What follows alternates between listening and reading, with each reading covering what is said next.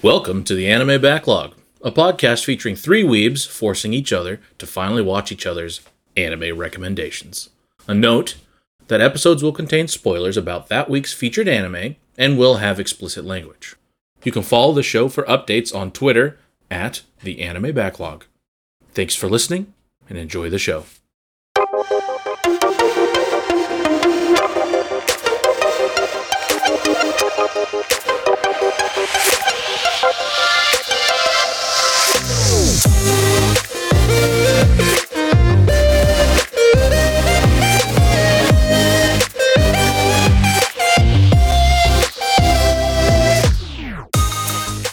Hello, or helpfully, welcome back to the Anime Backlog, or that time we forgot to watch a show, so we started a podcast, episode 11, on the best day of the week, Wednesday. My name is Dan, and I will be today's host of Melancholy and Misery. As always, joined by my two co hosts, uh, Nick Spartz and Marcus Rothenberg. Hey, hey. I'm already writing a letter to my therapist. yes. Uh, I, I imagine Marcus has an idea of what I'll be assigning today. Uh, spoilers, but uh, Nick, any any thoughts? We I've got nothing, and I I don't know why Marcus would have a hint and I wouldn't. So I'm I'm at a loss. oh, I checked in about a show that Marcus potentially watched some of, and I just kind of it was just one of those. Ah, so this was a three or a four on yeah, the big sheet. But it was just one Yeah. episode, so I'll take it. So, Yeah, literally, I watched the first episode, and that was it. uh, so I'll be assigning uh, one of my favorites that nearly makes it to my uh, top five uh, all-time shows. It's Manglobe's 2006 masterpiece, Ergo Proxy, uh, directed by Shuko Murase and written by Dai Sato. 7.9 on Mal. I'm sorry, that came out in 06? Why did I think that was so much newer? 2006, because it was cool as shit. That's why. okay. Uh, but I mean, it being cool doesn't affect when it comes No. out. I just thought it was much newer than that. but its art style lends to more of a timeless feel. Like it didn't feel as old as others, Okay. I'd say. Okay. Um, I assume we're not watching all 23 episodes. no, that would be too. Buckle up, much. motherfuckers! Uh, but you know, this show back in like I watched it as it came out, so I feel it was very uh, formative for me in my in, in in where in my journey in my current taste in anime. You know, prior to this show, I really just stuck with the big three and other like ultra popular shows. I just consumed what was big at the time. But this was kind of my first foray into something weird and you know, like right after this, I watched Serial Experiments Lain and you know that kind of weirdness. Uh, but the uh, the Okay. Mal synopsis, uh, they do a pretty good job with it. So w- within the domed city of Romdo lies one of the last human civilizations on Earth. Thousands of years ago, a global ecological catastrophe doomed the planet. Now, life outside these domes is virtually impossible. Uh, and to expedite mankind's recovery, AutoReivs, or humanoid like robots, have been created to assist people in their day to day lives. However, AutoReivs have become have begun contracting an uh, enigmatic disease called the cogito virus, or cogito it should be, but whatever, uh, which grants them self awareness. Re-l Mayer, the granddaughter of Romdo's ruler, is assigned to investigate this phenomenon alongside her AutoReiv partner, Iggy. But what begins as a routine investigation quickly spirals into a conspiracy. As Re-l is confronted by humanity's darkest sins. Uh, elsewhere in Romdo, an AutoReiv specialist by the name of Vincent Law must also face his demons when surreal events begin occurring around him. Re-l, Iggy, Vincent, and a, chi- and a child AutoReiv named Pino will form an unlikely faction as they struggle to uncover Romdo's mysteries and discover the true purpose of the mythological beings called proxies. okay. And uh, so, kind of like my take on it. So, this show is a cyberpunk, post apocalyptic dystopia and psychological thriller. Uh, the, the colors are super muted, the themes are heavy, the pacing is uh, deliberate at times, you could say. uh, Is that a good thing or a bad thing? Yes, and the the vibes are film noir with a lot of surrealism. Um, Okay. At times, it's heavy-handed with the philosophy uh, exploration that it does. Uh, it could even say it's eccentric or bombastic, but for me, it felt appropriate for the show, and they kind of set it up like it didn't just come out of nowhere. It's it's a it's a recurring theme. Um, but I really wanted to do this right after Vivy, uh, due to a lot of the similarities in themes and the contrast in those themes in their and, and how they approached them. Uh, this shows a lot of the exploration of humanity that I talk about so often that I enjoy. Uh, this also this through line of this mission that is touched on that parallels Vivy in such a really neat way and how other characters explore it. Um, a lot of the story is done in a less than direct way and involves a lot of room for viewers to linger on and interpret on their own. Uh, so, and the show even supports this by having these moments of quiet reflection to give you that kind of space. Like some weird shit will happen, and then it'll just be like a panning shot of them wandering around, or the music will just kind of lull, and here's a building. And uh, Okay.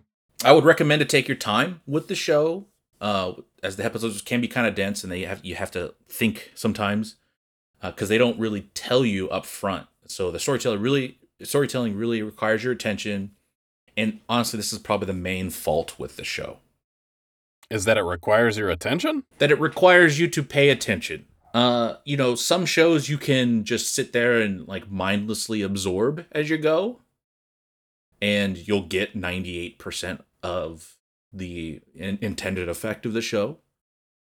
Mm-hmm. This one, you might feel like you will feel necessary to pause, even and be like, okay, hold on, what just happened? And it, it like I said, it's kind of the main gripe is uh, it doesn't have like a it doesn't have an ultra linear story. They don't, you know, some shows are like uh, they tell you and they just sit there with exposition, just just just oodles of exposition, and they just talk at you for a while. This one is a definitely show don't tell type of show. Okay. So it's refreshing in that way, but it can come off as like unnecessarily highbrow and uh, uh, uh, uh, full of itself. Okay. Well, I mean, if it, I think if it approaches that in a good way, it's not going to come across as like up its own ass. You know what I mean? I think it does. Also, I'm not going to lie though, when you said domed cities and life outside the domes is virtually impossible, I had like PTSD flashbacks to watching number six and how much that show fucking pissed me off. So it's just like, oh God, no, it's happening again. Uh, yeah, I, I love the show. I think it's a masterpiece. Eh, but it's That's that's a heavy word. Masterpiece? I say it with conviction. okay, but here's the thing. You also just said it comes close to cracking your top five. Mm-hmm. So it it's a masterpiece but doesn't crack top five. I mean, my other top fives are Evangelion, Attack on Titan, Made in Abyss, Hunter Hunter. that w- Can I not count? That was four, right? I think that yeah, was yeah. four. Oh, That was 86 is number five, and then Ergo, Okay. Ergo Okay. Proxy is number six. so, You, you didn't say that. oh, sorry, sorry, sorry, sorry, like, sorry. But it's it doesn't crack my top five because the other ones are generally more approachable. This one is less so. And Okay. so it, it does knock it down that that kind of notch. And then the back third of the show is a little disjointed. It's really creative and fascinating in what they explore. But it just kind of bounces around a little bit. And you know i think they're just sniffing their own farts for a little bit too long. Uh Okay. it's still like i said a masterpiece for what they did do but it is not like wildly palatable for i think for for most of the the viewers All right. I am a little concerned that you said it's less approachable than 86, which is already a heavy, heavy ass show. So, ooh. um, I, it's like watching Nick's face drop a little bit. for, for di- very different reasons. And I think because as I was watching Vivy, I was just thinking, man, this is really interesting. And I just paralleled it with Ergo Proxy on like the stuff that they explore, just the the solid sci-fi tropes. But they did it very Mhm. differently in Vivy than uh, Ergo uh, Proxy. so for Ergo, is it like just the tropes done well, or do they do do they kind of like try and I reinvent feel the wheel like they here? tried to do more with it and reinventing the Okay. wheel. Another interesting trope where uh, I, did, I I was like reading some content about it just to kind of refresh myself was this other reviewer compared one of the tropes to uh, Trigun and this concept of create created versus creator and having Okay. this idea of this uh, person who's got a mission that and then they resist it because their creator you know Okay. gained it that way and then they try to find Mhm. meaning outside of it so there's that parallel which i thought was very interesting but was appropriate hmm Well, I feel like that's always going to be kind of a trope whenever you have something that was li- like a sentient robot or AI or something like Mhm. that with programming and trying to operate outside of that programming. Uh, the intro for the show was really interesting, uh, and for its time, it felt like it really encapsulated how the show took its experimental approach to its storytelling and you know the content that it covers. Uh, and then the outro was my first real introduction to Radiohead, and because they managed to get uh, Paranoid Android for the outro, which is perfect. okay. And I'm trying to think of any other animes that I know of that have like a just straight up like American song for an intro or outro. yeah, no, there Especially a pretty popular. Yeah, it was one. a popular Western band for sure. That that doesn't really happen. Interesting. And um, so that kind of just covers the whole synopsis, my thoughts on it. Uh, I originally watched it in the dub. So I'd leave it to you guys if you wanted to do sub or dub. So my rose colored gla- glasses are dub. And I think a lot of the concepts might come over a little bit better in our native language. Well, for you guys at least. Instead of trying to like interpret a meaning and interpret translation. So speaking of rose colored glasses, when did you last watch this? I last watched this about two years ago. I think I've watched it about four Okay. times. okay. Uh, and I've let's see the shows that I've rewatched the most are like Hunter Hunter, Evangelion, and this. Okay. And And then the follow up question and the real meat of the question: What is the assignment for right. episodes? We haven't yeah, gotten that. the assigned the assignment will be nine episodes. So okay. it it does an arc plus a bit. So I was considering just doing seven, which kind of wrapped up a full arc of the story.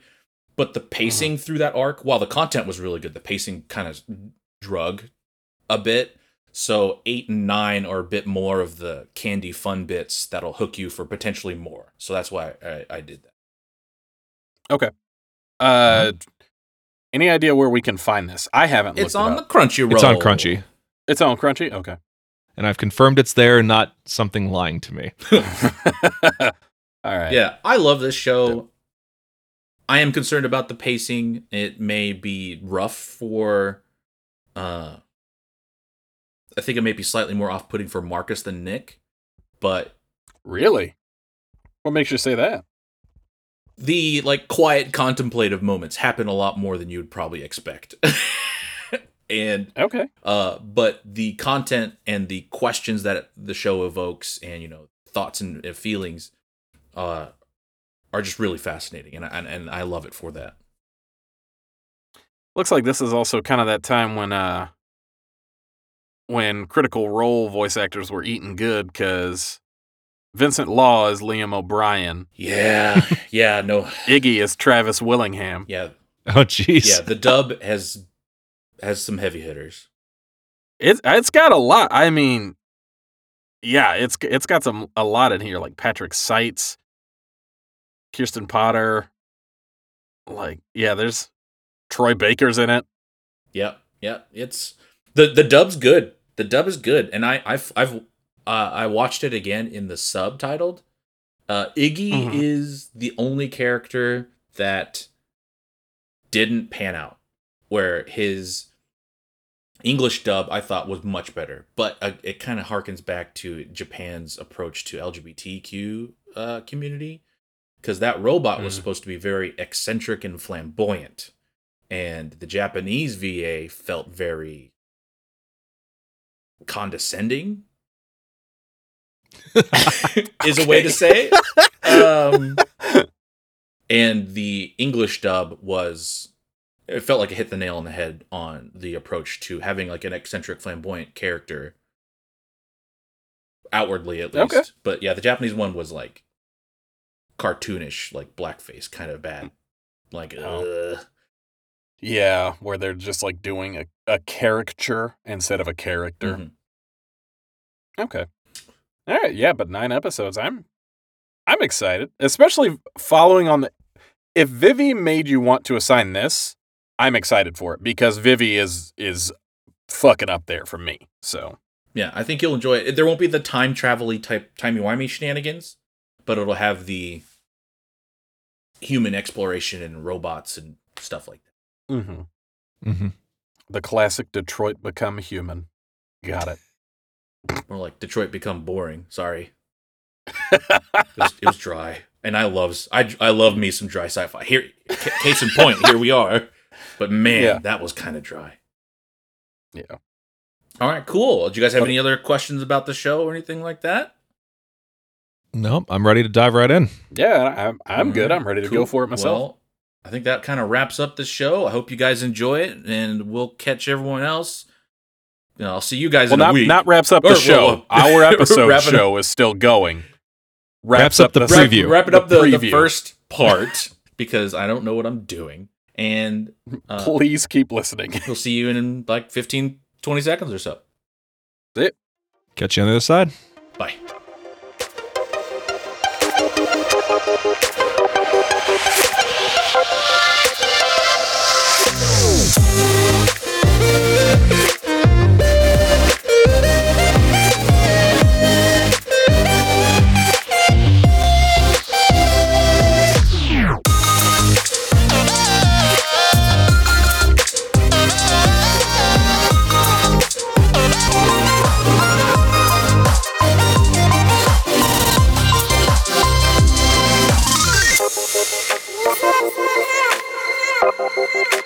All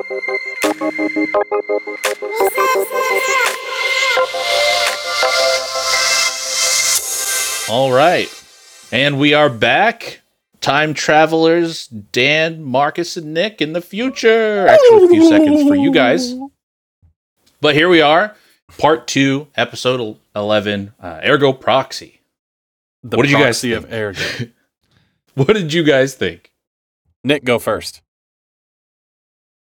Dan, I don't think you should have assigned this one immediately after Vivy because I came away liking Vivy even more and seeing a lot of weaknesses in this one.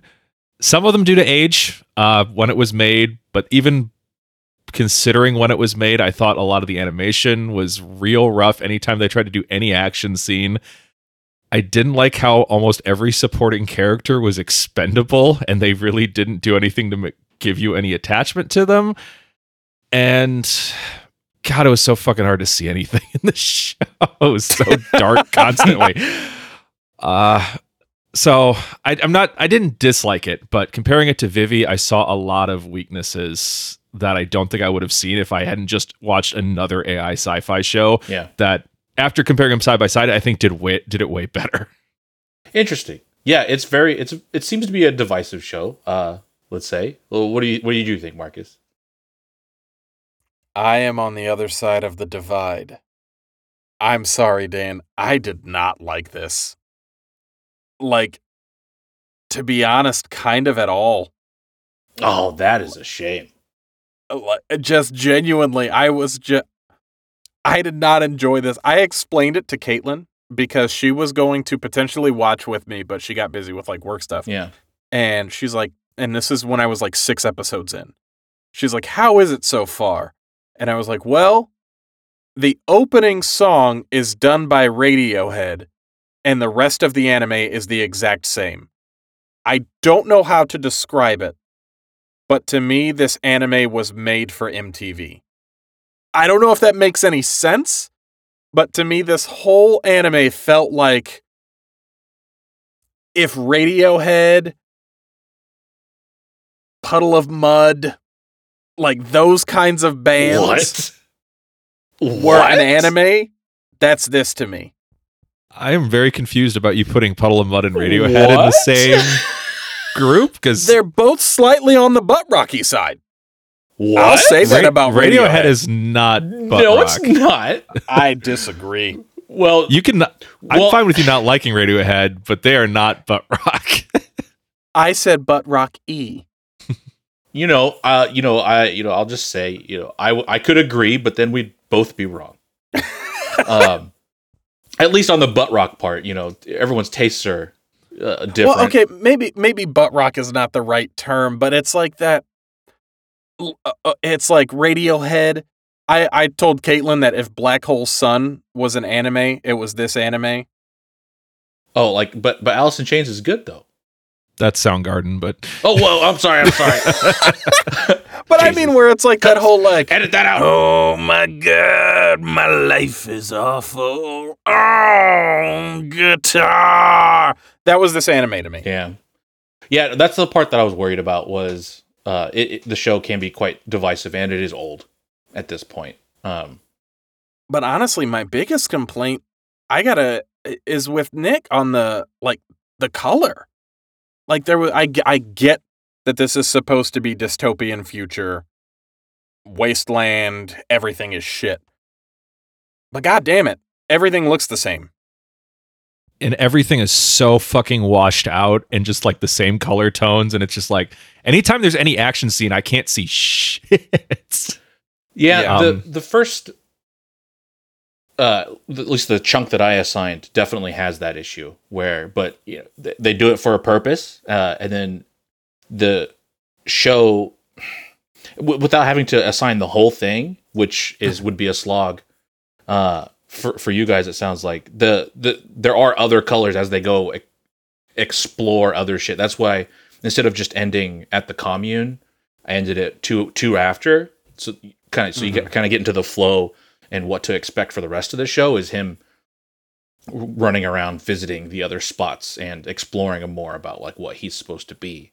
But I mean, like, and I will say more- I appreciate you I appreciate you ending on my favorite sunset trope though, riding off into the sunset.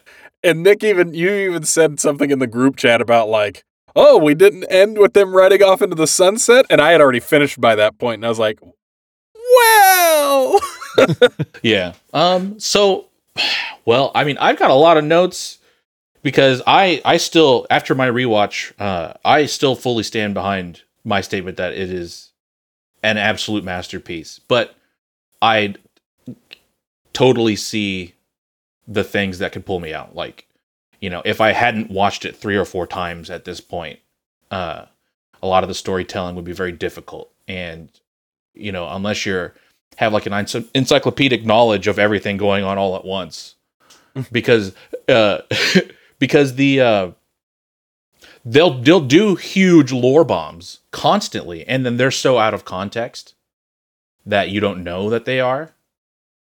Mm. Uh, like uh, the like the opening poem by Michelangelo, you know, and he's hit the reference with the the four AutoReivs that uh, in, uh, assist the regent. Those are his uh, statues that he's done, and Yeah. there are Mhm. four philo- well three philosophers, one failed psycho- uh, psychologist, but you know we won't talk about that. Um, and um, for their names, but like the the original that opening poem talks about you know um, blindness and numbness, being asleep, like do not wake me, keep your voices low, and that is echoed through the entire show, where it's easier to stay asleep than being and the awake is, well, and is yeah, being the, the awakening is the whole theme throughout. hmm And I will say something about this. It's like this had all the stuff. It had all the materials there for me, like all the ingredients for something I like. But it just felt like they weren't used right. Like you have all the ingredients to make a cake, but you try to make a pie instead. If that makes any sense. Mm. Like Yeah, it was yeah, yeah. all there, but it just didn't come together for me for some reason. yeah, yeah, definitely uh, some less than its parts it felt like. Like there was some cool little tidbits here or there but man i didn't love the execution. It kind of felt similar to k. I thought it was better than k but it was similar where it's like i kind of like the idea they're going for here but just yeah the execution is just not hitting for me at all There was an actual story. What are you talking about? I was gonna say the I could see the faces Dan is making the whole time you were so saying that. Nick. so you know i like again i was worried that this would happen uh but comparing it to k that that hurts that hurts my core I, I, I said it's better than K. Just going into both and on the initial like premise of both of them, I'm like, that sounds really cool. yeah I'm interested. I'm excited. And then you just get to it, and then both times the show just never grabbed me at all. Mm. Um, I appreciated this one more because I'm like, you're at least trying to do some cool shit. So I'll give you some credit for that. But yeah, both times I did not get hooked by either of these shows.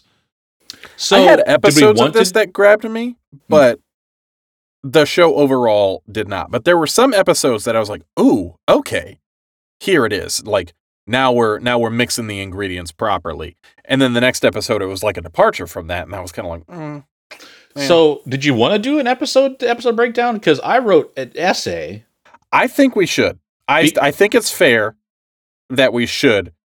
Um, because I mean, ju- just because I didn't like it, or just because Nick didn't enjoy it as much as you did, Mhm. I think it would be a disservice to just kind of blow it off. sure You know what I mean? Because I, don't- I don't think that's what we're here for. I think we're here to like talk about these and like really break them down and analyze them. So yeah, episode one. Well, I will admit, uh, I do not have notes on the last two episodes, but, but that's at that point, I'm just like, I know what I feel about this. I'm pretty locked in. oh the last two inform the rest of the show and the greater plot uh, a lot like a Yeah. lot a lot I, I I got that they were revealing it. I was just, I was pretty confident in my feelings on the show at that point. I had the notebook ready in case there was anything I did want to write down. I didn't write anything for those last two episodes. I will say for the last two. Uh, actually, we'll do that when we get Yeah, there. yeah, yeah, we'll yeah. do that when we get there. So so the, the it opens up with the the the Michelangelo, you know, quote poem, and and then it cuts to shortly after. Uh, I believe it's uh, someone talking about like in that moment I understood everything, the workings of the creators and the totality of malevolence. We won't be able to oppose these things, but still we must punish them. And then like that is the entire show. Uh, Mhm. but just so out of context, like you're like, okay, I sh- you just have to file that away and have it like as a poster in front of you. Mm-hmm. Uh, and then the show kind of takes off with the like slow drudgery of Vincent Law's life, trying Which to be. I also, I was gonna say, I thought that was weird. Like, I really thought Re-l was supposed to be the main character, she definitely is one of, but it is it is Vincent's story for sure. and see, that's I think that's what threw me off too. Because for a lot of it, I was like, okay, when are we getting back to Re-l? Okay, when are we getting back to Re-l? So I was like, Mhm. in my head, treating Vincent stuff like side plot. And I'm like, okay, when are we going to get back to the main plot? We're doing a lot of side questing here she's definitely the, the, more big bad interesting. is still rolling. she's definitely the more interesting character for the first episode or two. Absolutely. Uh, overall, she's a fantastic like female uh, protagonist type character because she's not. She's unapologetic, unpolo- uh, unapologetically uh, stubborn, uh, fiercely intelligent. She is really interested in diving down and you know learning the truth, kind of Mhm. regardless of the consequences. And she's not like friendly, Yeah. uh, but she's also ultra jaded at this point about this whole system that they're in of just stagnation and consumerism. Uh, Mhm. Like the uh, the advertising is like, "Why skimp when you deserve more?" Uh, Oh, and it's like, uh, fellow citizens, it is your duty to produce waste kind of Yeah. thing. Like, man, they're really leaning into this. yeah, they yeah, they are. Yeah. Uh, That was almost a little too heavy handed, I thought. Oh, sure. They wanted it to be in your face. Uh, and but the constant uh, monitoring by the state, like all their little uh, auto AutoReivs, that Mhm. uh, their little helpers constant state monitoring. They'll correct you if you start doing things that are outside of what they expect. Mm-hmm. Uh, but that's kind of the first episode where they just really set up the the characters, what they do. You know, the the AutoReiv uh, capturing with uh, Vincent and or just fucking killing people or robots. Yeah. But yeah, and then, and then episode one ends with her getting attacked by the two. We'll call them monsters for now yeah, at her home, and then going straight into episode two. She's getting like all the checkups and stuff like that, and everybody just thinks she's fucking crazy. Like they're, I'm like, no. If there were monsters, our super post advanced modern society would capture them on tape, but we don't see any data indicating that they were there, so you're fucking Oh, yeah. lying. So Raul and the Regent are 100% gaslighting the shit out of Re-l. Oh yeah. Oh yeah, And- that was literally my first note of episode two. Is uh, Re-l's being gaslit? Oh, 100%. Well, and uh, Daedalus is participating Daedalus. in it. Yeah, I was gonna say Daedalus too. He's Because it's like, participating. I'd sure. like to believe you, but just the data doesn't suggest that. Sorry. I'm like you've. Yeah, they're all just fuck. shitty little cogs in the system. Uh, but Mhm. Raul and Daedalus get to grow, uh, maybe not in good ways, but they they do grow and change throughout the show. Daedalus not so much in the first nine, but later on um, he does. But Raul starts to come apart. I'd hope Raul will grow because in the first nine episodes, he was like comically evil, like twisting a mustache. Like he tied Re-l up in some ropes and left her on the train tracks. Like, yeah, it was just like I'm just gonna manipulate people openly. Like I don't give a shit. It was like, yeah, you don't really have any redeeming qualities, dude. No, no, he he he has one. Only one. Is does that one come later?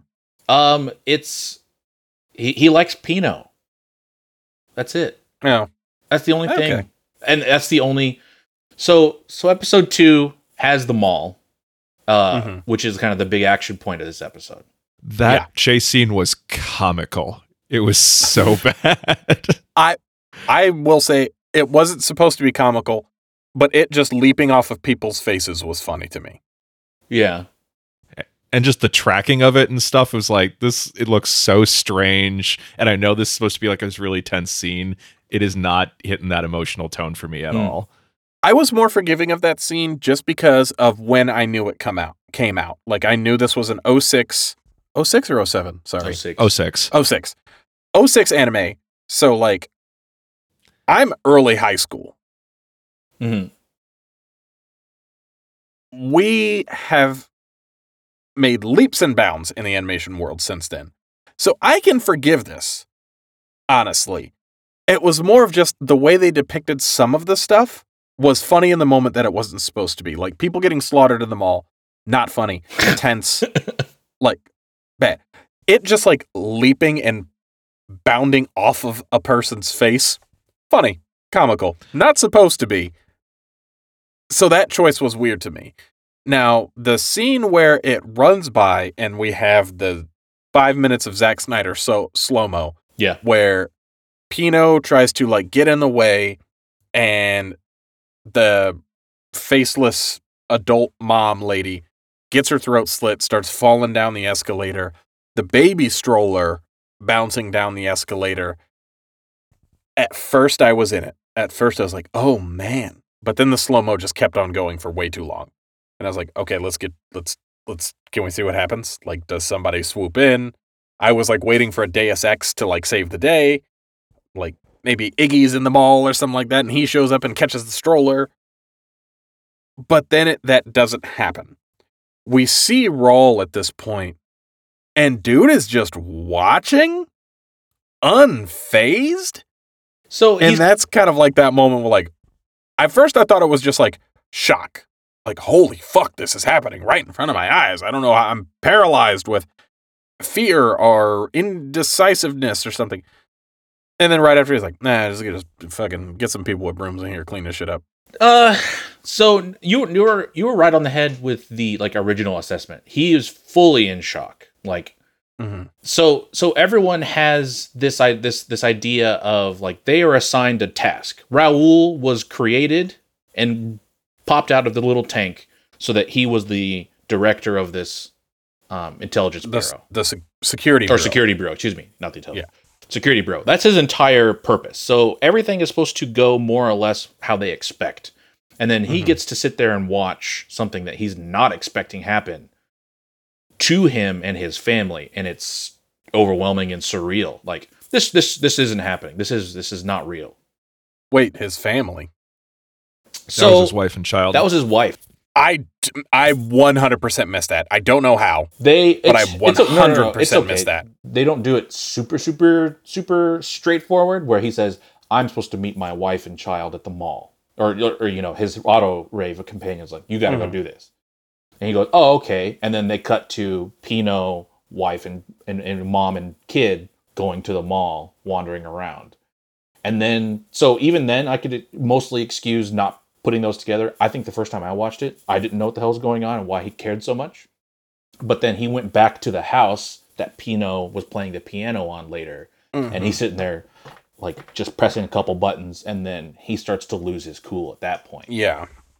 Um, so I like Raul as a character. He's obviously a terrible person, but he's put into you know a horrible situation where he everything his world is completely shattered.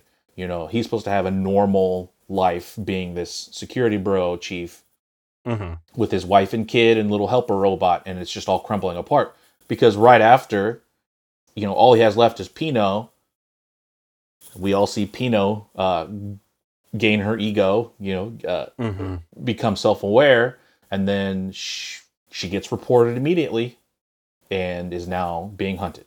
hmm And then this is also when uh, uh, Vincent goes on the run, like from not just from the mon the quote unquote monster, but the cops basically are the equivalent of cops. Yeah, so he's getting framed at this point for killing his entourage, Mm-hmm.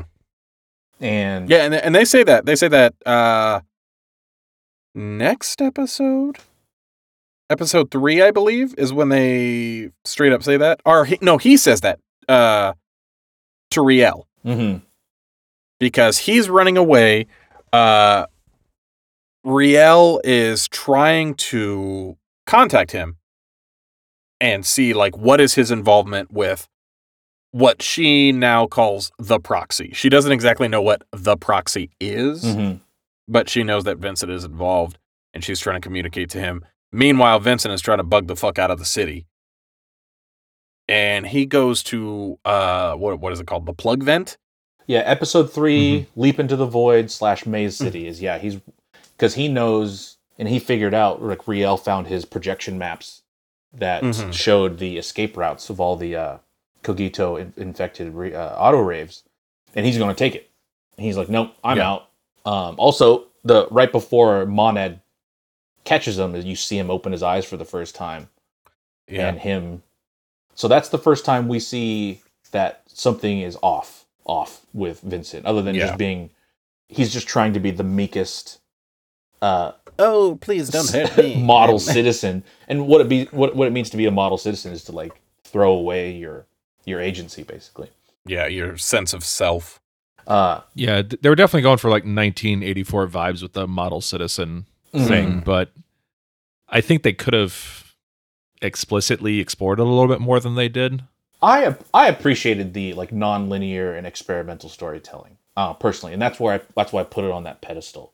Is it doesn't it it does a lot of the show don't tell, but I also while I think it's its strength and why it's so good, I also see why it's one of the issues is if you're not rewatching it three or four times or checking up the the the wiki and doing a little research on it and doubling back after you watch episode 22 and be like oh okay yeah Mhm. um yeah it, it kind of falls apart uh but uh but this is where we get pino uh one of the best characters of the show uh wrest- Just the best character of the show, I think. yeah, no, I agree.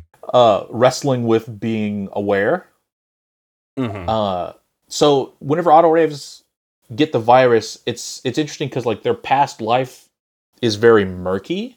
Like they have the data of that those things happened to them previously, but they don't.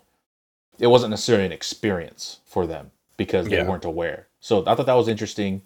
Well, that's a good way to word it. It's it's more data than it is memories. So But yeah. So basically, from the moment they get the virus, experiences start at zero from that point. So that's Mhm. that's them being born. Mm-hmm. So am I Pino? Is Pino me? Is it okay that I'm Pino? The when he first you know meets her and says, "Oh yeah, you're Pino. Uh, I worked on you earlier. Probably was the reason why you're sick." Uh, but uh, asking if it's okay to be Pino was the thing that I thought was very interesting. With that hmm is, is it okay that I have a sense of self? Kind of. That's what I took it as. And she's asking it, but like, and the only way that she knows is just kind of being very direct. Well, and I think it's also that she like has a sense that that's not the normal. Mm-hmm. Like some she knows that something is off. Maybe that's programming from the previous data carrying over to her now lived experience that she's going through now. But you could very much tell that she's a little bit confused by it and like feels kind of wrong. And I think that's to and this is maybe just speculation on my part. Part of why she's like, oh yeah, yeah, yeah, I'm cool to get the fuck out of here too, man. Yeah, Like, let's there's bail. there's there's a strong like even though they're just born, there's a strong self preservation Yeah, uh, mentality with the AutoReivs. Uh, and then he gets to the plug.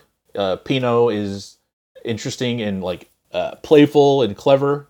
Uh, also mad fucking strong because everyone else is like getting sucked out and she's just like walking regularly, Yeah. carrying the bag. Like I don't know why you guys are having a problem, you fucking idiots. yeah, like, yeah, yeah. Vincent's like, oh, this bag's too heavy. And she's just like, oh, over the shoulder. You for, you dropped this. you skipped leg day, bitch. Let's go. Um, and so that one was the leap into the void Maze City Mhm. episode. So that was him, the the void that I thought jumping was uh, him jumping out of the vent or well falling out kind of casually and then Mhm. like this is over. I will say the reveal that the cities are fucking Jetson cities. Mm-hmm. I thought was one both cool and two a little bit funny. Like someone watch someone writing the show watched the Jetsons and went, "Oh, that's that shit."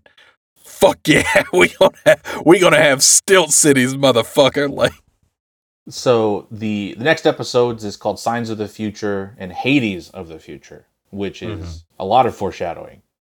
Uh, what do you mean? Yeah, but uh, then we still have more Pino growing again and learning human mannerisms as she goes by mimicking. I know, I know, children do that to mimic, but with Pino, it's so in your face where she's just walking up to you and saying, "You're doing something new and interesting. I'm gonna copy it." Well, that Yeah. and she's a robot essentially. Mhm. So like that kind of behavior in a robot is already off. I I did like I did like the bit with uh what is the what is the other kid's name? Thomas Timothy? I don't remember. Timothy. Yeah, the little boy where he's like doing the drawings, which also that kid's an incredible artist and nobody ever talks about it. But he's like doing the drawings and the colorings and she just rips his up and then makes a mimic of it Yeah. perfectly and hands it back to him. She's like, "Oh, here you go. That's a replacement." And he's kind of like, "Hey, what the fuck?" Uh, so What's with this AI generated art? so that's he's like, "Why can't uh, you get the hands right, damn it?" a bit that was interesting. God damn the hands. Um, so that's a bit that's interesting is that up until that point, M- M- Timothy's drawing was the most colorful thing in the entire show, yeah. hmm and so I took that as this child's viewpoint is still colorful and bright, Yeah. and he's expressing that. And nothing else is colorful and bright, other than maybe people's blood. But even that's like dark. Uh, I was I thought that was kind of like an in your face of like human expression is the brightest thing in the wasteland kind of and that's Oh. where I was like okay it's a little heavy-handed. I was taking that mostly as like the kids, you know, still innocent, so they still have color. Yeah. Uh, and then also there was a line that you know Pino just said, "Lies make us happy," and I was like, "Oh shit." Um, and then another interesting female character popped up, Quinn.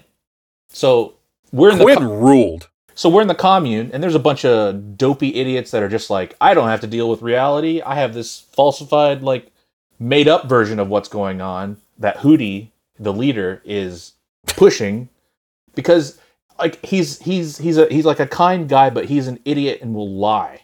about anything. Yeah. But Quinn is the realist and the outsider of the group. But she's intelligent, crafty, and realistic. And so I thought their dynamic was kind of interesting. Yeah. Yeah, the three old out of touch characters, I kind of reminded me of the three old out of touch side characters you see in like almost every Cowboy Bebop episode. Yep. Oh yeah. Yep. I was thinking it the whole time. I was just waiting on them to be like Back playing day. poker in the back, like somewhere. We built this town.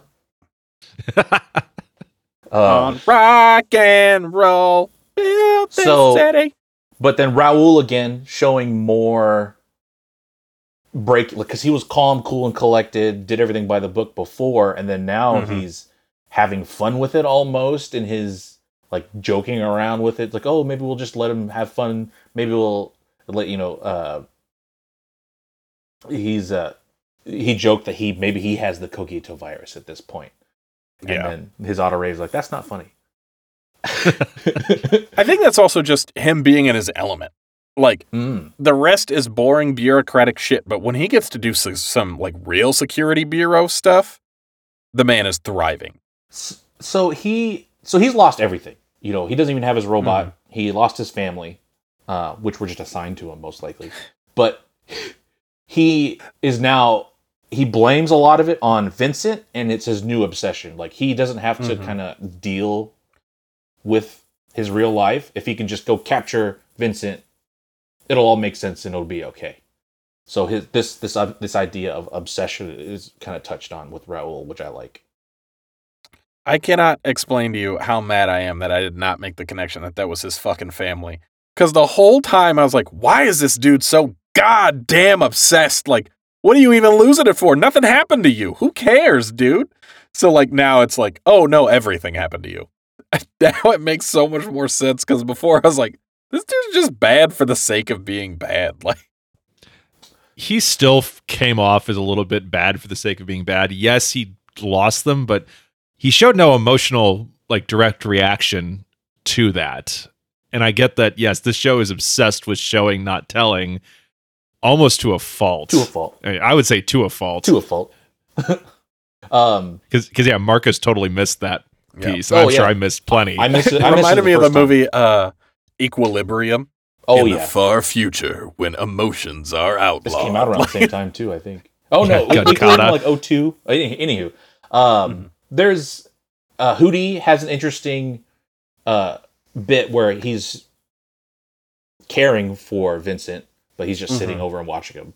Uh, he's reading from uh some poems, uh, which are real poems, but there's like one line about uh, I do not know what happened within my psyche, nor am I able to express what happened. That moment when I felt something go to sleep within me and something else awaken was a moment that defied description. And during that, Vincent was delirious with the the sickness, but that helped Mhm. him. Like that is unnervingly poignant for Vincent's experience. hmm And uh, and then later on, Hoody says, "Lies are truth until you know them to be lies. It may be the right thing to do to discern truth from lies, but that does not mean it will bring happiness." And that's kind of his journey with Vincent, because uh, Vincent and Pino as the main characters is interesting because Vincent is doing a journey to figure out his past, hmm and Pino is doing a journey to figure out her future, and they're together for it, which I thought was really cool.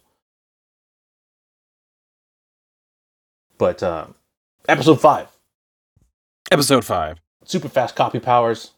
Timothy's getting real tired of her bullshit with Pino.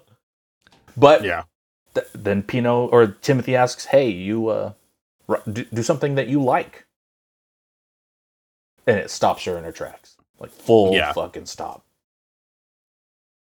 Um, Is this is this the part where she gets the melodica, uh, which the- I thought was a funny instrument choice for her? yeah, uh, during the time that Vincent was asleep, Hoody gave it to her and taught her how to, or well, told her to try it out. So she was Yeah. doing it since the last episode, but now, yeah, she's exploring music and that kind of self-expression, and it's and it sounds like a child's like just tooting randomly because she's a child at the end of the day. But it's also not mimicry, which I think is a good point to touch on. Because it's like a, a robot shouldn't be able to create. They should only Mhm. be able to mimic or produce what they've been programmed to. But no, at this point, now we see that she is creating. Like, even if it is just random doots and toots on the melodica, it's something new that she hasn't heard before, which I think I, I did like that Mhm. a lot. And like that shift of like, oh, she can make a perfect copy of something. That's impressive in a way, but it's not as impressive as creating something new from nothing. Mhm. Now she is creating something new from nothing. And so it was just like a o- overnight shift into this new state of being that I thought was very cool. Yeah, and uh, but then we get the raid on the commune, Mm-hmm. and we lose Timothy. Which And, and, I will say, Pino just dips. Pino's like, "Huh, guns are coming, deuces," and then goes swimming. yeah. But Timothy's like, oh boy, she can do anything. Like, you should do that too, sir. yep. Like, Um, and then, but also, Hoody says some interesting stuff about uh, proxies at this point because he, he he's lying like crazy at this point. Hoody, he's saying stuff like Vincent's a um, revolutionary fighter, blah blah blah. I've been in talks whenever he's just been fiddling with his fucking Bose sound system, and yeah. but then magically Re-l shows up and it seems to corroborate his bullshit. And he's starting to spout off See, he is important. Yeah. So and he's starting to spout off a bunch of random garbage about peroxies. And he knows way more than he should. And I don't know why. Even after all this, and you know, me talking it up, I don't know why he knows so fucking much. Because they show later that he's a Romdo kid Yeah. that just got kicked out for stealing something. So then why does he know? It's not like I mean he says He, he stole the nutcracker. he stole it he stole the nutcracker. And so he says stuff like changing of forms, manipulating of minds, and then he starts to lose Re-l's interest because she just assumes he's just making it up, all up. But he's Mhm. he's he's actually 100% correct about those two things. but then he says like, "Oh, then they can bring like entire like planets down from the sky and they they they just wander around out here. There's just they're they're everywhere." And he's like, uh, "No." Okay, gang. So he's an unreliable narrator for sure. Mm-hmm. Um gosh, then we get to yeah, episode 6. Or unless we let's Well, well, more in episode 5. I was gonna say, just in episode five, we see that Re-l, her suit gets damaged, gets damaged. Vincent is injured, and Re-l is sick now. Also, uh, going back to just a quick touch, going back to episode 4 Mhm. when we see Vincent, this is after he jumped off the city, and then episode four he comes back, and motherfucker's just fine. That was the first moment of like, I had where I'm like, he ain't human Right. That humans don't do that. Yeah. And then in this episode where he gets like fucking lanced or what the fuck ever, and Hoody is just like, "Oh yeah, you healed up pretty great." yeah, you healed up fine. I'm like- and uh, you know, and a lot of the sickness and having difficulties fighting it off, like eighty percent of the people that come to the commune get sick and die. It's because Yeah. they live in their little hermetically sealed, perfect little town where there's no sickness. Yeah, they're Bubble Boy. Yeah. Um. But yeah, Vincent was Jake Gyllenhaal.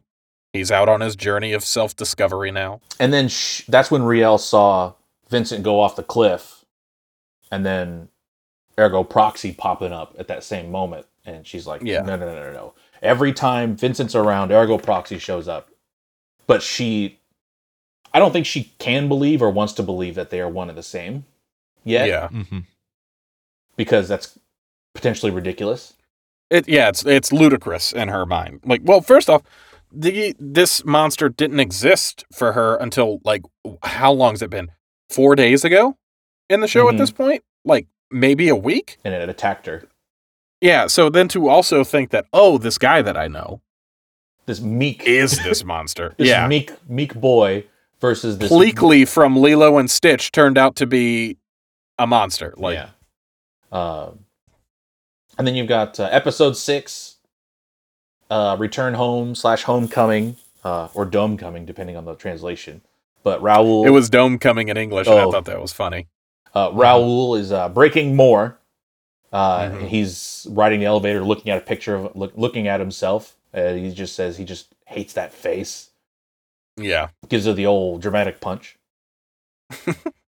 um, Re-l was He sick. chugged a monster, punched the wall. Re-l was sick, and Hoody's like, "Yeah, you're probably going to die."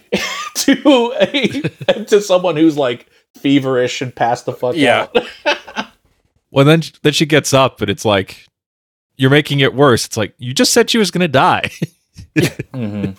Well, now she's going to die an hour sooner, Nick. Hmm. Obviously. Uh, but this was the episode where Pino goes and talks to Hoody. So at this point, the jig is up. Everyone knows Hoody's full of shit. They're not listening to him anymore. Quinn's going a little more frantic because she lost Timothy. And instead of being like skeptical but reasonable, now she's like, no, we're full on balls to wall. Let's get the fuck out of here. Yeah. And um, so Hoody's just kind of depressed and sad that his little family that he's put together is falling apart because, you know, matchstick houses. And Pino's going around asking where where Timothy's at. But yeah, and no one's saying anything to her. I thought that was like uh, kind of cruel. But then fucking Hootie was like, "Oh, little girl, ain't nobody tell you he fucking dead." But she says, like, yeah. "I know he's dead." Well, yeah, There's but she doesn't another one. understand. yeah, yeah. But he's like, "No, when people die, that's that's it, buddy. Yeah. Sorry." She's like, "But I still want to play with him." And he's like, "Well, you're not fucking gonna get to." Know, are you and then, are you sad, Pino? And she's like, "I don't know. I don't like it." Well, and then and then he says to her that feeling that you have, that like hollowness, that loneliness, that's what we people call sadness. hmm And like kind of in a not roundabout, but in like a short and simple way explains like what you feel right now, this lack of a person is sadness and loneliness. That's what you feel. Yeah. Um also early in the this arc in the in the commune, they talk about how the uh patrols don't target AutoReivs. Mm-hmm. Mhm. And then so later in the episode, Quentin they're all on the boat. They're dipping at this point, it seems like. And Pino's on the boat and they, you know, another patrol comes by, huge patrol or an attack. And Quinn makes a, a point to grab Pino and throw her in the fucking uh in, into the boat to hide. Mm-hmm. So I thought that was a tiny nod that she perceived Pino as more than just an AutoReiv at this point. yeah. Mhm. Like she knew Pino wouldn't be targeted, but she wanted Pino to be safe. Like Mm-hmm. She because I mean you could still catch a stray, and she didn't want that to happen. Mm-hmm. Uh, one dude got ultra fucked up. He was like standing still and gets like shot up like thirty times. Oh yeah, dude. Yeah, I didn't like this particular part where just they just made all these characters just immediately expendable, and it kind of felt like okay, that thing we experienced at the commune just ended up not mattering all that much. So I didn't like that. I would have appreciated if get one or two supporting characters along for the ride. They did. I think. two, two, two survived for the for, yeah, the, for the, first two the minutes. proxy and the AutoReivs. No, no, no, no. Uh, no, no, no. I know Two, what you mean, Dan. two dudes Yeah. survived for like And then two, st- two minutes. The next episode. yeah, and then and then get buried immediately. Yeah. So I don't know what you're talking So- about, but but Quinn taking a shot, and then them, you know, floating away, and then looking back and seeing the drones just like hovering because they had a maximum distance, and then just being like, God damn it, we could have been safe if we just moved a football field away. They would have Yeah, never bothered just kept us. going. Uh, but then as Quinn died, um, Pino, so so Pino just recently has been dealing with this idea of death and loss, and she's been able to, like like because she's fiercely intelligent as well, and she's able to process all this, and then she, you know, Quinn dies right in front of her, and she just goes "I feel very sad, Quinn," and just like touches Yeah. her, so she she knows what it's what it's about. Um, and then you know this this episode kind of you know touches on this exploration of loneliness and isolation and obsession, and it kind of just how isolated and lonely Vince always feels as a an outsider, and then getting ostracized, never fitting in with the commune. He's he's drawn to this Re-l person, and and he's got Pino, and that's like that's it. Yeah. Which I will say, I kind of had moments with Vincent here that I did not appreciate. I like it was very much a fuck Vincent. Whenever he was like, "It's just the two of us now." No, wait, she's an AutoReiv. It's just me. I'm alone. Like, Yeah. you piece of shit. Well, that's uh, that's into episode seven, I think. After the two guys. Oh, was that yeah, seven? yeah. Episode seven. Yeah. The two. Okay, okay. they bury one dude in. Uh, they just lightly cover him up with yeah, and then the wind blows, immediately. and he's just a. a it's like, oh, you guys didn't even try. Uh, like, and I thought that was kind of rough, but uh, you know, there's he says a line like, "There's no escape from what you know," as he's you know just forging off in the distance, trying to go back to Mosk to try and figure stuff out. Uh, but then this is the episode they find out that like proxies are what like literally the life force of the the dome cities. yeah, Mhm. They're required. Uh, literally, literally calls it a god.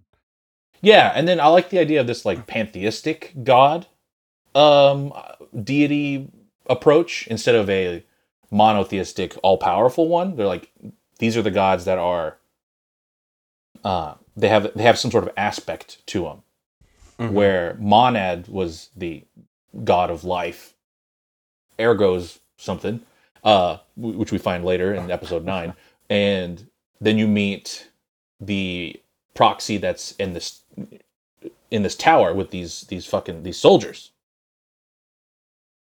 Yeah, uh, what's her name? Sinan? uh i wrote it down Senex. Senex. Yeah That's what it was. I was close. yeah yeah yeah so uh, I will say. Th- oh, go ahead. no no no please Uh, I was gonna say this was another kind of a little bit of a hang up I had with episode seven, where Daedalus is explaining uh Monad, and he's basically like, "Yeah, they we we couldn't hurt them. Like they surpassed gender, so it it's not right to call them a he or a she. They're more of just this god. But Monad is made up of indestructible Amrita cells." And I had a moment of like, am I? Is that supposed to have significance to me? What the fuck is an Amrita cell? Like, is that prior knowledge I was supposed to have? uh no amrita is a sanskrit word for immortality in indian religion Okay. So just like a little nod kind of thing. yeah Which I kind of didn't catch. Like, so whenever they say that, this was a midichlorians moment for me. Where Star Wars is like, yeah, he's got tons of midichlorians. And it was all like, are we fucking supposed to know what that means? What the shit is that? It was like, oh, uh, it's this new thing that you made up as just a plot device for now. it, Or unobtainium from Avatar. God so it, it's it's definitely a plot point so one of the things that ends this show really nicely is that like all of the nuance and uh, difficulties that all the characters have had with all their emotions and the complexity that that arises from that uh, is all born out of a fairly simple sci-fi story like there's a simple sci-fi story that all these different pieces come together and then made a, a ton of complexity out of Mhm. um, but uh, but yeah, you have you have Senex. You, you they, they they they go to this tower. They meet. They get shot at for a little bit. They see AutoReivs shooting back at people, just hanging out in the in in the wasteland. Also, coolest AutoReivs we've seen so far. yeah, Oh yeah, the bronze dudes. Yeah, Yeah, and they- they reminded me a little bit of either like the knights from like Demon Souls or Elden Ring, Mhm. or a little bit of I don't know if either of you guys have played the Xbox 360 masterpiece. That's not an exaggeration. that is Lost Odyssey, which Oh, yeah, was was really basically a fucking great RPG that had a battle system that was a little bit like Legend of Dragoon, but not. It reminded me of in the opening uh, scene of that game where you see all these like kind of automaton looking knights that Kaim is fighting.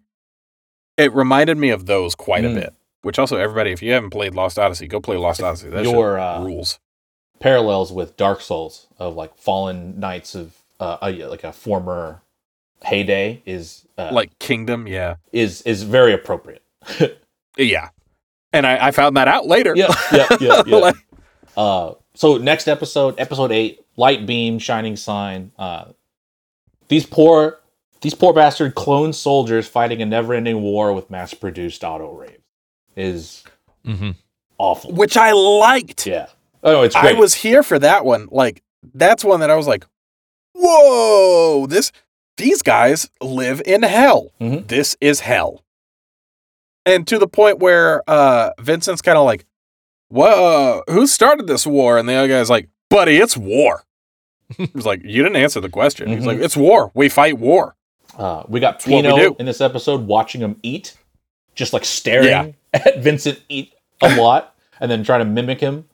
Uh, He also eats like 15 cans of cat food. Like, yeah, yeah, yeah. He's not human. Um, Well, and then he throws it up. yeah. yeah. Uh, and then so Senex is now wandering around and Yeah. murdering people, and not just a little bit. Sh- She's super murdering She's- people. she's She's, like butchering. flaying people. Yeah. It's like that scene from Silent the Silent Hill movie where Pyramid Head just like skins that lady Oh, by just like ripping all of her skin off and throwing it away. That's what I thought of Mhm. immediately. And Vincent gets blamed for it because it all started popping off whenever he showed up Because he's the new guy. Yeah. and they lock him up. And one that's never completely explained is why were like so there were no women in the in the soldiers group, and they were all locked up. Yeah. And so the lady that's in the cell next to him seems like she's muttering about random bullshit. That she's just fully crazy. And so back to what Hoody said about being able to enter people's minds and talk through them. Mhm. This is Senex literally talking to Ergo. Yeah. Like this whole sermon kind of like through the bars. She seems like crazy, but I I I did like this part. Yeah. I did like this whole like sermon recital thing going on, but also kind of it being a prelude to the fall. I enjoyed that quite a bit. Where it's almost it almost sounds like uh like when you hear like a crazy dude like shouting out this wild religious like end of days prophecy. It felt a, very akin to that. But in this the eh, the prophecy's happening. Like so I thought that was really Mhm. cool. Um, so the other bit that was interesting at the beginning of the episode, there was the the card soldiers uh, that Pino was like looking at a, a kid's book and had like child or uh, uh, Oh, uh, yeah, card yeah. soldiers. So this card motif pops up a couple times in this episode, which I thought was very strange until I you know I thought about it for a little bit and found that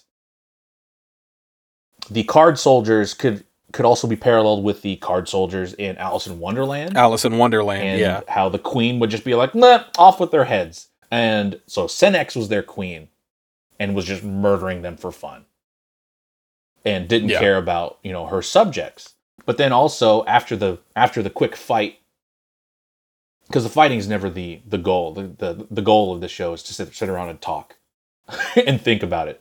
But Mhm. The other bit was when the blonde-haired man walks in after in the aftermath At the very end of the at the very end of the episode, and then he's looking at the cards, and uh, I was like, "Huh, I wonder what the sequence is." So he pulls up a ten, jack, a king, and an ace, and so he's hoping for his he's looking for his queen, and instead Mhm. he gets the Joker, which the, the the Joker, yeah.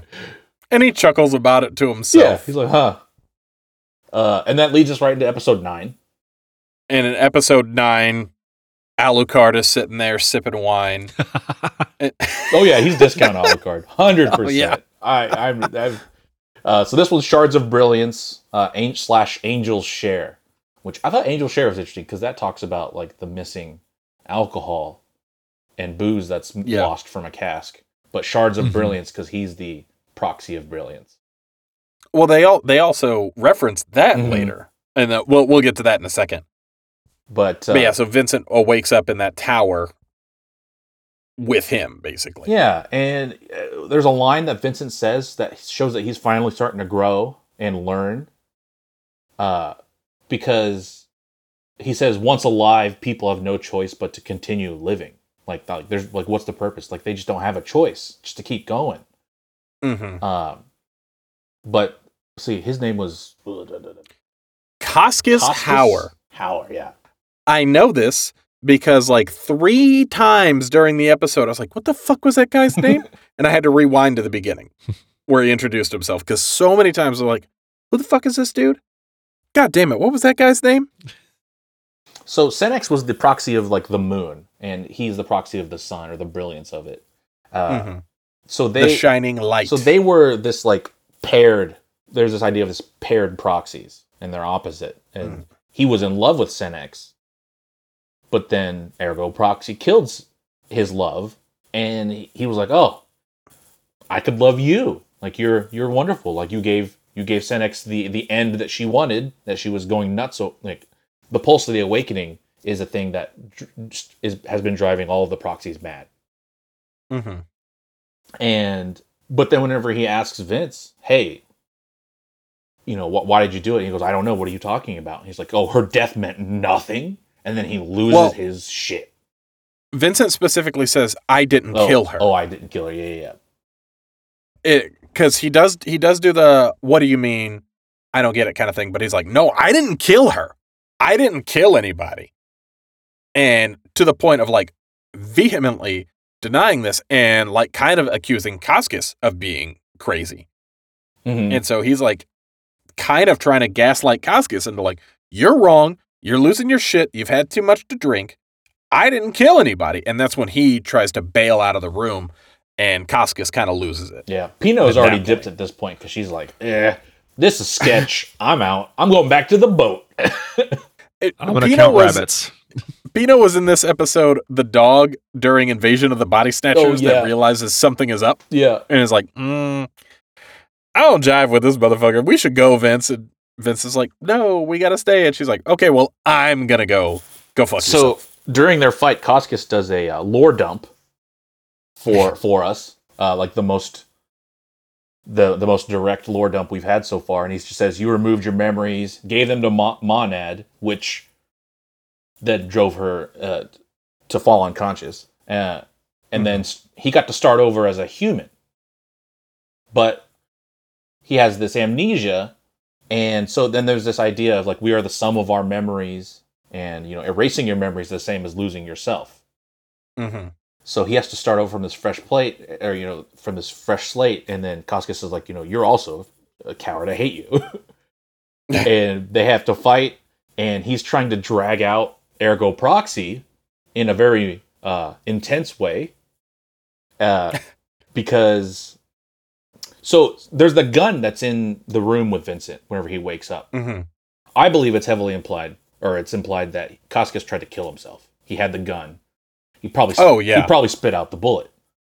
And I thought I thought for sure that's what they were going for. but then he placed it in Vincent's bed, like saying like I couldn't kill myself. Maybe you can kill me. So gives him the gun, but then during the fight loses the gun, and Kazkis just bumps him three times. Yep. some bullets. He's like, "Yeah, a human can't survive this, and you're still going." And uh, he finally starts to turn, uh, and Vincent finally admitting and realizing that he's the he is a proxy and that he is the Mhm. proxy of death. of death, yeah. hmm He also has the most emo moment Yes. of all fucking time here when he's like, if I'm not human, what's the point of going on? And then five seconds later, all right, let's go on. Like, oh, okay. Also, where did he get new gloves? I think he just grows them. His gloves shredded during the transition. And then just two seconds later, he's just got gloves on. I was like, where you get them gloves? Maybe Vince? there's like tiny stitching fingers inside his fingers that stitches them back up whenever he's done being his werewolf Uh, form. prox- proxies are gods. They can do anything. Yeah, But yeah, he- also to reference the the missing cask of alcohol or of ale from the story that you mentioned mm-hmm. earlier, we kind of get a nod to this whenever Kazkis is looking through the wine cabinet and he's like, "This one's too sour, crash. This mm-hmm. one's too bitter, crash. There's not a good bit of booze left." Like, as if it's missing. So I did like that. Mhm. That was that was a nice little bitty touch. oh man! And then I- every time I he drank, he'd give himself a full ass pour, full glass of wine. Yeah. Down the hatch. and so I, I wrote down hedonism bots going to hedonist. Uh, Ooh. and so so this show kind of tackles like i said these themes of like loneliness uh, but then from here on out the show is about these themes about purpose and hmm you know a chosen purpose or one that's been delegated to you. And you know is obtaining your your end in that purpose is that a is the, is the joy there or is the joy in the journey? Because a lot of people Mhm. in the show they start finding out it's like oh you get the thing. You did the thing. You got it. And it's like sweet. I'm Purpose still I'm still fucking empty. And Yeah. uh, this also the rest of the show talks about this creator versus the creation hmm uh, and also this idea of betrayal and abuse, which is touched on as you know somewhat. But the rest of the show, Well, I think they go into that early yeah, with Vincent. Period. Like, because he's just kind of a dick. yeah, yeah, he's just So. kind of a dick. Um, but you know, he's a god that puts himself in his creation's shoes and tries to experience them Yeah. in a terrible way by wiping his memories of it and then just raw dogging the human experience. God, yeah. Uh, Which also, he gave himself such a shitty job doing this. Like, if you're gonna do that, like, be a doctor. Like, like, why did you make yourself a worker bee? I, I get that maybe that's the experience you wanted to live, but yeah. damn, dog. Like, Um, couldn't put yourself a little bit better. so the rest of the show there's it, it's it's i'm i'm saddened that you guys didn't enjoy it more there's a lot more with the show especially with the uh, exploration of philosophy Mm-hmm. uh, and the this idea of you know like the the, the purpose stuff because you get you start getting a lot more iggy you get a lot more daedalus you you Mhm. wrap up Raul uh, pino continues to grow and figure things out you've got vincent kind of coming to terms with what he is who he is and his purpose Re-l uh, there's hints that she's not exactly normal because she's got that uh, designation and uh, this speed run of Daedalus having all of these childhood videos. I don't know if you caught yeah. childhood videos, so that like he looks to be effectively her same age, or maybe even younger. Daedalus does, but he's got these videos that he talks about as if he experienced them. He's like, "Oh, I remember you growing up. I'm glad I have these videos." So, a teeny spoiler, but they they planted the seeds. Re-l isn't exactly human, and she's also because they also talk about then the the robot statues saying like we shouldn't have put her in the information bureau. Yeah. It's like oh, it's because she's she's a wild card. She's not one of the vat grown people who just go do their task. She's Yeah. We, we get a we get a few hints of that. yeah So because there's like I said, there's a lot more uh, with the show. I'm hoping with the conversation that we've had, maybe we have a slightly more uh, positive experience with it. But it is unfortunate that the show does require some sort of like Sherpa to take you along through it. I will say, to be honest with you, I do plan on finishing. Because again, like I said, all the pieces are there.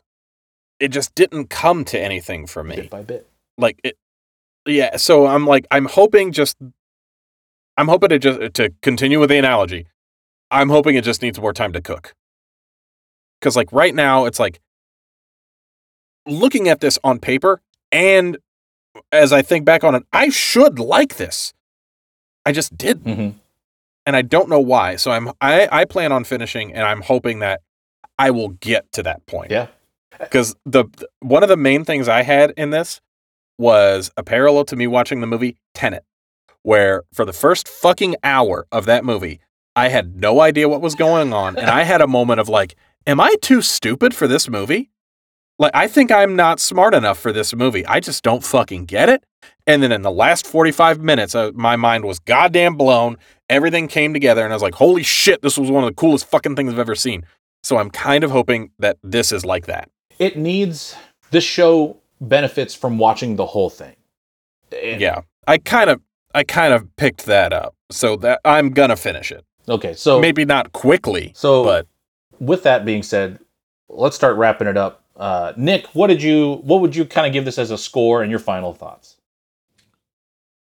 I'm not sure I'm with Marcus and like I'm prioritizing finishing this. This is a kind of in the maybe finishing pile. I didn't say prioritizing. I'm, I'm gonna. It's just not a. I'm not promising I'm finishing this. Uh, Mhm. It's going in the maybe I'll finish it pile. In terms of a score, this is probably in like the six and a half range, um, where it's it's good. There's things I like about it, but there are some rough edges uh, with the age that honestly there was stuff made in 98 that I thought was b- better produced, better animated than this was. Hmm. So even some of the age stuff I think still not enough to like give it the benefit of the doubt.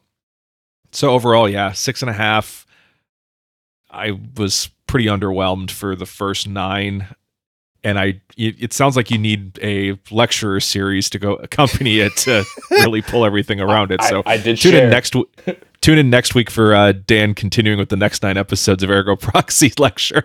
Follow us on Patreon, and you get exclusive content of Dan's full seminar on Ergo Proxy. Uh, Marcus, what did you think? Your your your overall thoughts and uh, score. I'm a, I'm a little bit in the same boat with Nick, and that I would probably put this at a six six five.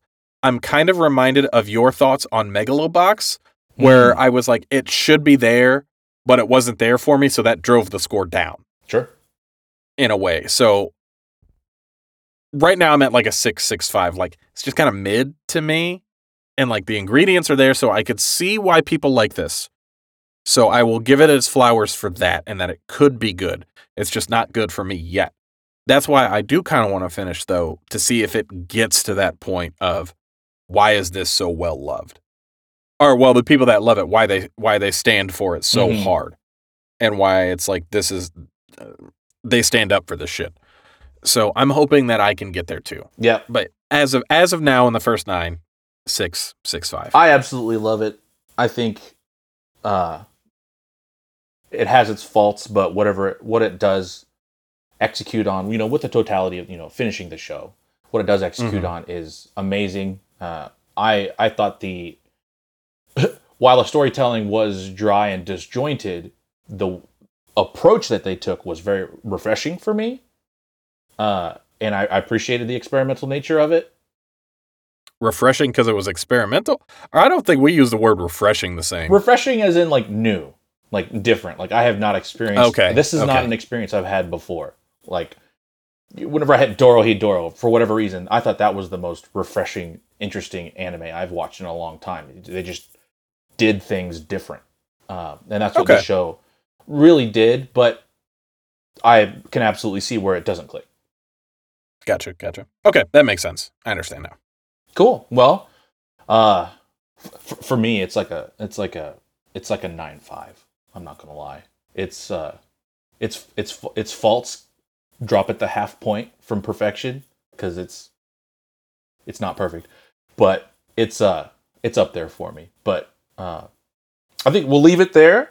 Uh, we're a little over an hour in the second part, so we should wrap it up. Uh, thanks everybody for watching. Thank you, Marcus and Nick, for checking it out. They didn't watch shit. They're listening. The show, watching the show, our recommendation. Leave me alone. Oh, I didn't tell you I'm live streaming this on YouTube. Sorry. Oh, perfect. God, check. ch- Subscribe to our Patreon. Yeah. You can watch along. Yeah, watch me watch a show and chew on my nails. For 60 bucks a month, you can come to my living room and and watch, anime every with me. assignment with me. No, you cannot. I'm uh, All right, cool. It's gonna be way more way more than sixty bucks. yeah. well, thanks, guys. This is the end of the episode, and we'll catch you next time, next Wednesday. See ya. See you next Wednesday. Thank you for listening to episode 11 of the Anime Backlog Podcast. If you want to follow along with Dan, Marcus, and Nick, and our special guest Kelsey next week for episode 12. The assignment will be to watch the first 12 episodes of Monochrome Factor. Quick interjection, and I'm sorry that this is so far off of format. Do not watch Monochrome Factor. That is what we are watching. You do not watch it. It is very problematic, and we cannot, in good faith, recommend it to you. However, listen to our episode. We talk about it, so you don't have to watch it. We appreciate you. Now enjoy the rest of Dan's outro. If you enjoyed the show and wish to support us, please leave us a review, subscribe to the show, and spread the word about the show to friends or on social media. We really appreciate any help you can give in helping to grow the podcast. You can follow the show on social media to get updates at the handle at the Anime Backlog. And we will see you next Wednesday. Bye.